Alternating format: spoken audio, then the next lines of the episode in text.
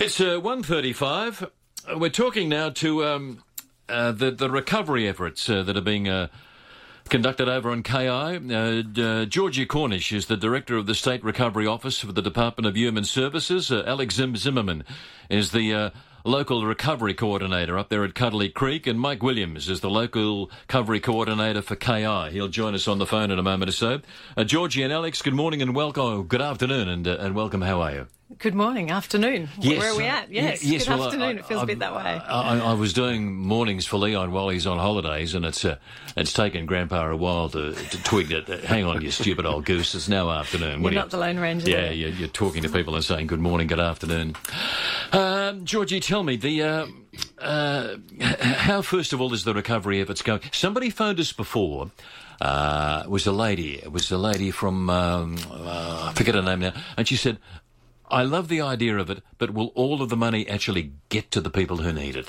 So anyone who's um, donating their money to the SA Bushfires Appeal, absolutely it will. It goes direct to the individuals affected, and ultimately there is no administrative costs in relation to that. So yes, they absolutely do. That's uh, that's always a concern of people. You hear of overseas organisations, and there's thirty and forty percent taken off the top with overheads and expenses and advertising and all that sort of thing. Doesn't happen here. No, not not for the SA Bushfires Appeal account, and we encourage people to donate through the website or to do that through Facebook as well. There's a site there, so anyone can do it, no matter how you choose to donate.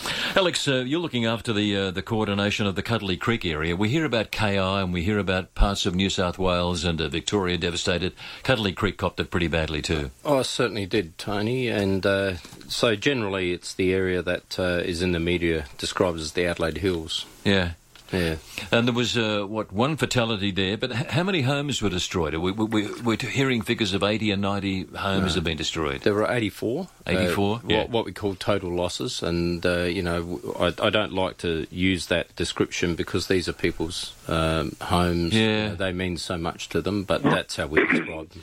And what about uh, what about cars? Somebody told me there are over 200 vehicles were damaged or completely destroyed. Yeah, there were uh, just under 300 vehicles. Really? Uh, but, you know, that that's all manner of vehicles, uh, tractors, you know, uh, motorcycles, uh, or farm implements, but we generally generalise as vehicles, yeah. Uh, on the telephone um, from uh, the coordinator for Kangaroo Island, uh, Mike Williams. Uh, good afternoon, Mike. Welcome. Uh, tell me how things over there in KI. Are the fires all out, first of all? Uh, good afternoon, Tony. Um, look, the fires haven't haven't moved over the last couple of days. I think the surface is just getting on, you know, on top of the last of the the uh, the, the hot spots in the fire ground. But as far as the perimeter of the fire, there's been no forward spread or anything like that for about 48 hours, to my knowledge. Yeah, right. Okay. What about um, I mean, the thing we keep hearing about, understandably so, is the devastating effect that it's had and will have, continue to have, on tourism over there in KI. Yeah, there's no doubt there'll be some impact on significant impact short term on tourism, uh, Tony. But you know, the, the community and, and the tourism leaders on the island have been reaching out as early as today and, and even before, saying, look, there's a significant component of the island still open for business.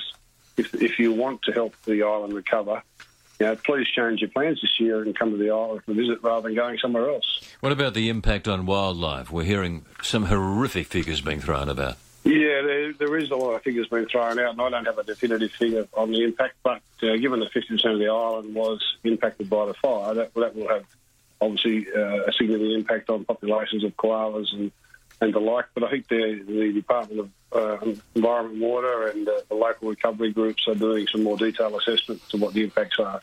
Uh, Georgie, back to you for a moment or so. What can people do? Can they donate goods, services, or money, or a combination of all three? What's what's the most immediately effective uh, thing to do? So, without a doubt, um, financial donations are Yeah. absolutely the preferred method. So, we know that that's not an option that's available to everyone, of course. Yeah, so, yeah. Um, if you can, if your listeners can um, want to do something to help and they can do financial assistance, then we'd absolutely recommend that because it really has a twofold effect. Ultimately, if you think about it, it enables people to spend that money in the local economy. Right. Um, but in addition, it also allows people to buy exactly what they need. And there is quite a, a hidden cost in terms of donating goods and managing those donated goods. Um, it can be hard to manage sometimes the sheer volume of goods that come our Right. way to support communities. So uh, it can be done, and St Vincent de Paul are obviously our partners in doing that, but we recognise there's a bit of a burden in relation to doing that, so funds preferred. I heard a, a young bloke, I won't mention his name or surname, he's a diesel mechanic, an experienced diesel mechanic, has a, a good business, doing well. He said, I'd be more than happy to actually go somewhere. I said, he said, I can only get there on a, on a weekend and do some repairs for, for, for anybody that's, uh, is that practical? Could that be done?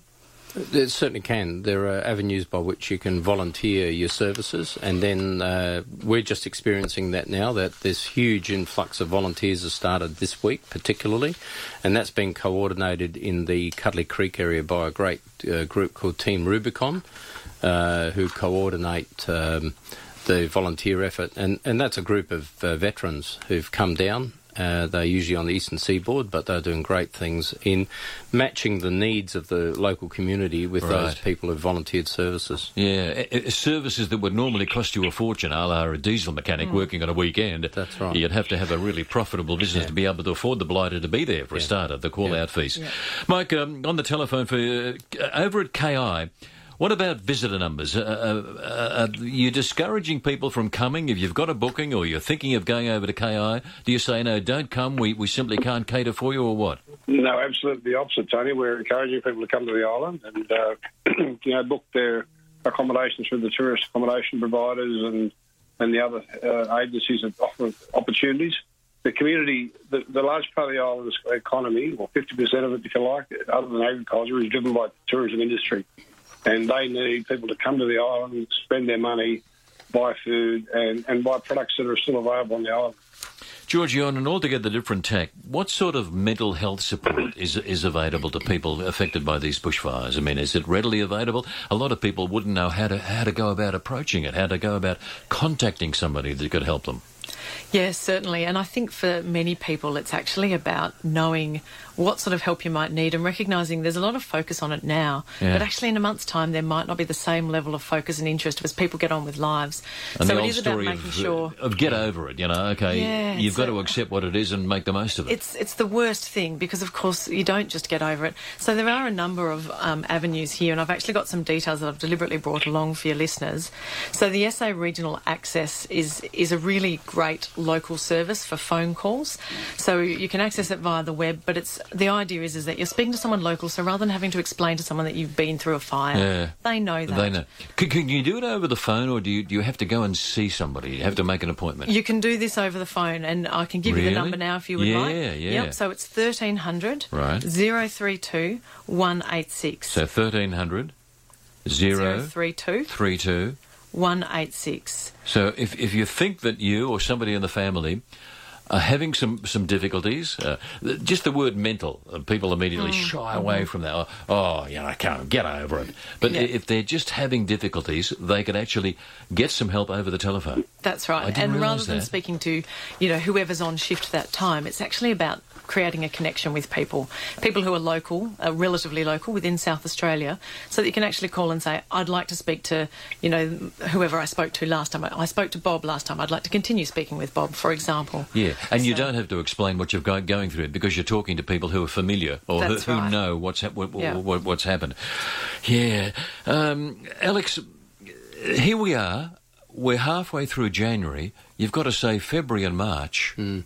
We're not out of the woods, are we? No, and that's one of the uh, unique uh, issues with this particular uh, event is that we're in the midst of a bushfire season, and that uh, there's real pot- potential that you know the community there may face further catastrophic extreme oh, days, and also the, the danger of another fire. Not the sort of thing we want to hear, you know. No. I know it's a bury the head in the sand attitude, yeah. but here we are, the 20th of January, for God's sake, with with February and March, and it's still to come. Mm. You shake yeah. your head, Mike. Um, the uh, you're all in favour of the government, uh, both federally and state, getting involved in a royal commission, looking at, uh, at what's happened and what we can do to perhaps be better prepared. Oh, like I'm sure there's always lessons to be learned. Any uh, any disaster, Tony, and um, you know the government's made a decision to do that. I mean, and governments and agencies at all levels will participate and you know, if we can if we can improve, if things can be improved, well, well and good. That's that's uh, that's part of the political process. Is there a telephone number? Uh, you've given us one for mental health, Georgie. Is there a telephone number for people to call and say? Uh, am I covered from a, an insurance point of view? I mean, a, a lot of people would now be thinking, what's the next step in, in the road to recovery? Yeah, so um, I'll take that one in terms of um, providing people with that support. What we have at both the Lobethal Recovery Centre and what will be set up at the Kangaroo Island one might be able to, Mike might be able to explain whether that is there or not yet.